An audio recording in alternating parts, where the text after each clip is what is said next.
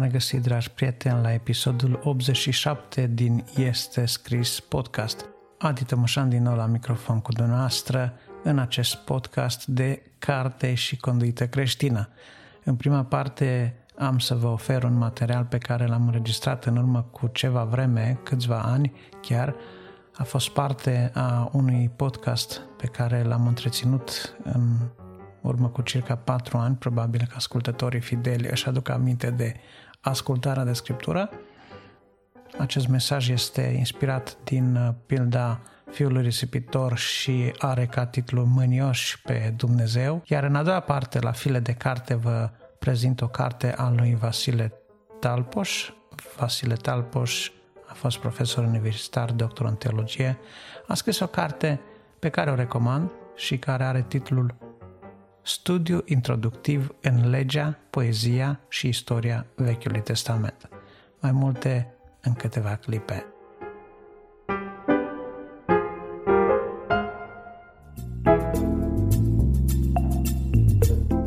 Astăzi m-am gândit să continui o idee din uh, pilda fiilor risipitori, așa cum uh, spuneam uh, tura trecută că îmi place mie să o numesc, și anume să mă ocup puțin de ultima parte a întâmplării, unde se spune că fiul cel mare a venit de la câmp, a auzit cântece, a văzut că se întâmplă ceva neobișnuit acasă, a chemat pe unul din robi și a început să-l chestioneze. Ce se întâmplă acolo, robul acesta i-a spus pe scurt, fratele tău cel mic s-a întors acasă, tatăl tău a fost așa de bucuros, a tăiat vițelul cel îngrășat și se bucură și se veselesc. Și așa cum uh, spuneam mai de mult, tânărului acestuia îi lipsește capacitatea de a se bucura. Nu se poate atașa la bucuria altora. Nu poate împărtăși bucuria altora, ba mai mult, are o izbucnire de mânie.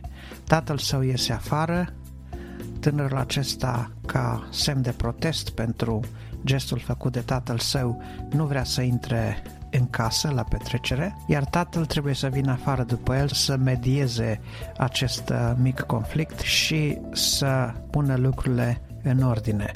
Nu ni se spune cum a sfârșit tânărul acesta bogat, dacă în cele din urmă a intrat sau n-a intrat în casă, dacă i s-a potolit mânia sau uh, ce s-a întâmplat uh, după aceea, dar uh, lucrurile nu mai au nicio importanță. Într-un anume fel, fiul cel risipitor reprezenta în acea pildă pe Israel, pe cei care au avut legea, au avut prorocii și cu toate acestea nu i-au slujit cu bucurie și cu dragoste lui Dumnezeu, ci oarecum din frică și din silă. Fiul risipitor, pocăit cu adevărat, întors acasă, cu atitudine smerită, este primit bine de tatăl, iar fiul cel mare este invidios pentru asta. Era, dacă vreți, foarte bine exprimat sentimentul pe care îl aveau uh, izraeliții acelor zile față de ideea că Isus se unea cu străinii, se unea cu păcătoși, adică cu acei oameni care erau numiți păcătoși pentru că nu mergeau la templu, pentru că nu făceau sacrificiile rituale și așa mai departe. Domnul Isus nu avea nicio problemă să stea de vorbă cu prostituatele sau cu vameșii, iar lucrurile acestea păreau scandaloase în fața fariseilor, a cărturarilor. Mai târziu, biserica, după înălțarea lui Isus, avea să treacă și ea prin frământări legate de deosebirea dintre neamuri și evrei. Dar noi știm că Domnul Isus i-a unit pe aceștia doi, și pe evrei și pe neamuri, într-unul singur în Hristos, deci nu mai este nicio deosebire între evrei și neamuri în ceea ce privește accesul la Dumnezeu, la Hristos. Însă, ceea ce aș vrea, dincolo de această însemnătate, să extrag din uh, această ultimă parte a întâmplării cu fiii risipitori, este că fiul acesta simte mânie față de tatăl lui. Și într-un fel uh, similar, dacă putem spune așa, și noi simțim mânie de nu puțini ori față de Dumnezeu.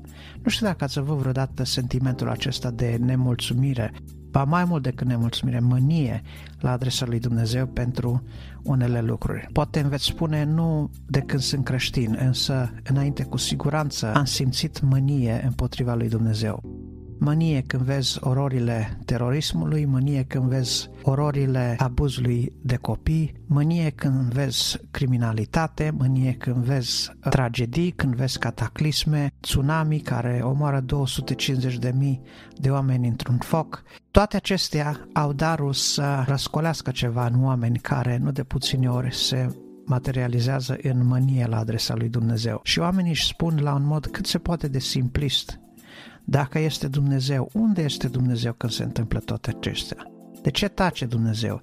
De ce îngăduie Dumnezeu? De ce lasă Dumnezeu? De ce îngăduie Dumnezeu ca un tânăr în puterea vârstei la 30 de ani să-și piardă vederea?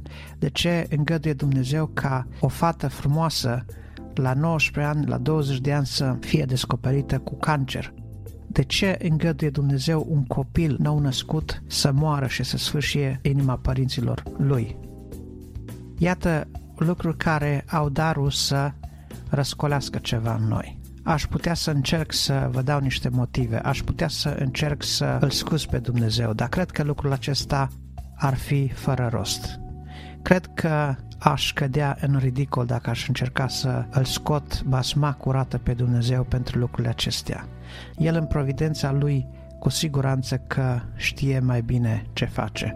Sunt situații când el alege să intervină, sunt situații când el alege să nu intervină și pentru cei care studiază bine Biblia și care sunt aproape de Dumnezeu, ei înțeleg lucrurile acestea. În asta constă deosebirea dintre cei care sunt ai lui Dumnezeu și au unei Duhul și călăuzirea lui Dumnezeu și cei care sunt departe de Dumnezeu.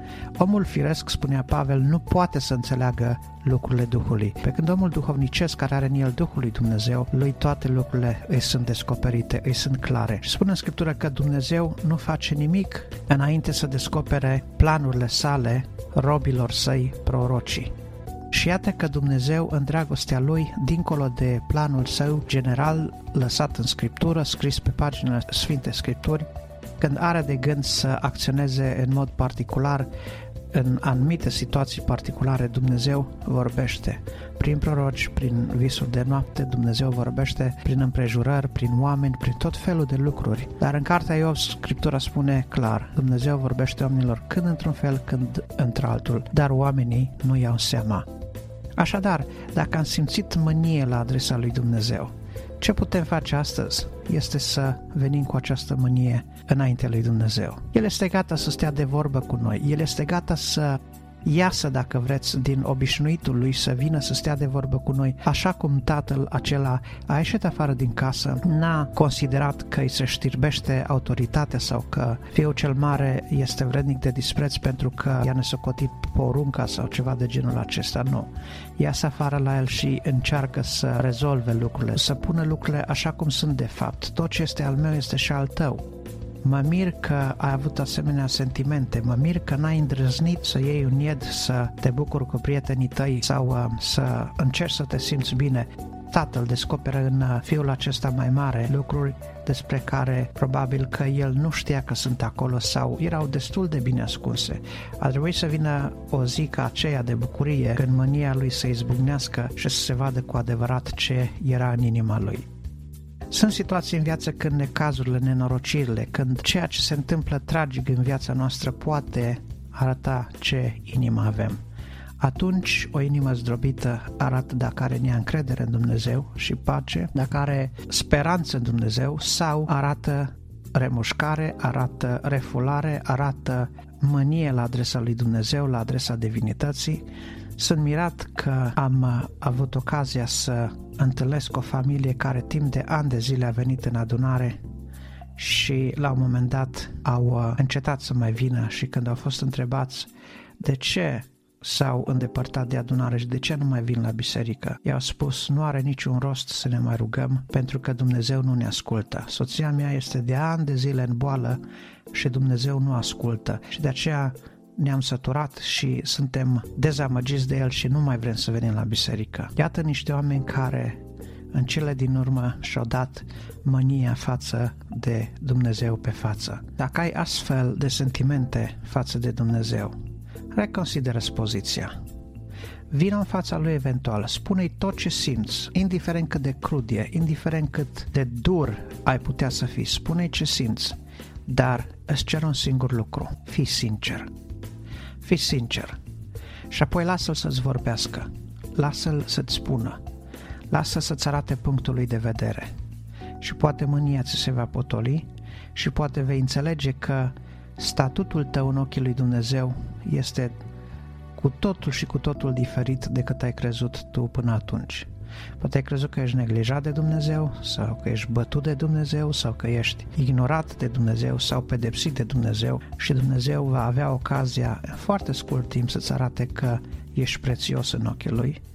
Și tot ceea ce tu ai considerat o tragedie, o nenorocire în viața ta, poate fi transformat într-un prilej de transformare a vieții tale într-o perlă pe care Dumnezeu o dorește. O dorește să fie pus acolo pe coroana Fiului Său, pentru slava numelui Său. De aceea, încrede-te astăzi în Domnul, deschideți inima, fii sincer și lasă-L să-ți vorbească. Amin.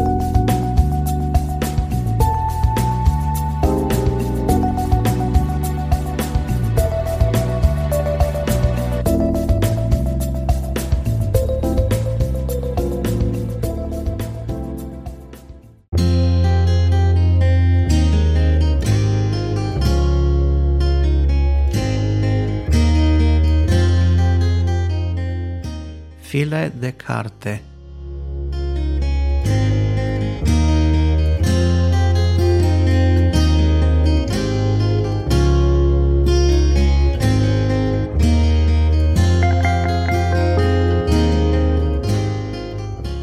Pentru astăzi m-am gândit să vă prezint cartea lui Vasile Talpoș, studiu introductiv în legea, poezia și istoria Vechiului Testament.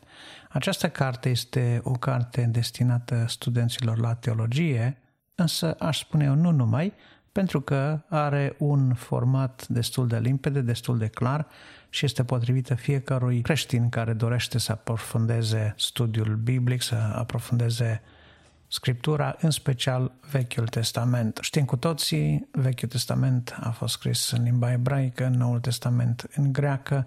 Fiecare porțiune din Biblie are propriul background cultural, are propriile detalii de care trebuie să ținem cont, cultură, societate, context istoric și Vasile Talpoș le acoperă pe acestea în această carte, care este scrisă sub forma unui curs universitar, dar despre care, repet, spuneam că este într-un limbaj clar și limpede, chiar și pentru cei care nu au un nivel academic, dacă pot spune așa. Cartea este foarte bună pentru că pe lângă dovezi și informații legate de cadrul istoric, social, ni se vorbește în curs și despre documentele care stau la baza Vechiului Testament, despre aspectele arheologice, despre tot felul de alte aspecte ce țin de interpretarea documentelor. Și pe deasupra avem uh, câte o introducere și câte o schiță a fiecarei cărți a Vechiului Testament pusă în contextul timpului în care a fost scrisă, în contextul social, cu referire la tematicile abordate și, bineînțeles, studiată și abordată și din punct de vedere uh, al stilisticii literare, în cazul ăsta când vorbim de cărți poetice, ca Cartea Psalmilor, Cântarea Cântărilor sau altele, cărți istorice, veți vedea că Vechiul Testament are o bogăție de stiluri literare pe care Vasile Talpoș le acoperă în studiul său. Cartea, așa cum am spus, vă recomand. Vasile Talpoș a fost un profesor de teologie la Universitatea Teologică Baptistă, doctor în teologie și timp de mulți ani a predat diferite discipline teologice, în urma cărora această carte, acest titlu a apărut ca o prelucrare a acestor notițe, cursuri și informații puse într-un mod structurat. Este o carte de studii, este o carte folositoare fiecare care vrea să își îmbogățească trusa de scole, dacă putem vorbi așa, de toolbox, când este vorba de studiu biblic, în special pe partea de Vechi Testament. O recomand, citiți-o, puteți reveni cu feedback, cu păreri, cu tot ceea ce simțiți că trebuie menționat legat de ea. Dumnezeu să vă binecuvinteze atât pentru azi, scurt și la obiect. Cartea, încă un amănunt, cartea o puteți găsi prin librările creștine, probabil că nu este foarte larg răspândită pentru că a fost uh, editată, am impresia, de o editură mai mică, de o editură a Institutului Teologic, însă cred că cine o dorește cu adevărat o va găsi pe undeva prin stoc. Eu am citit-o în format uh, electronic. Lectură plăcută și cu folos și cu siguranță vă garantez că veți uh, fi mulțumiți de informația pe care o găsiți acolo. Mult har! Ne auzim data viitoare!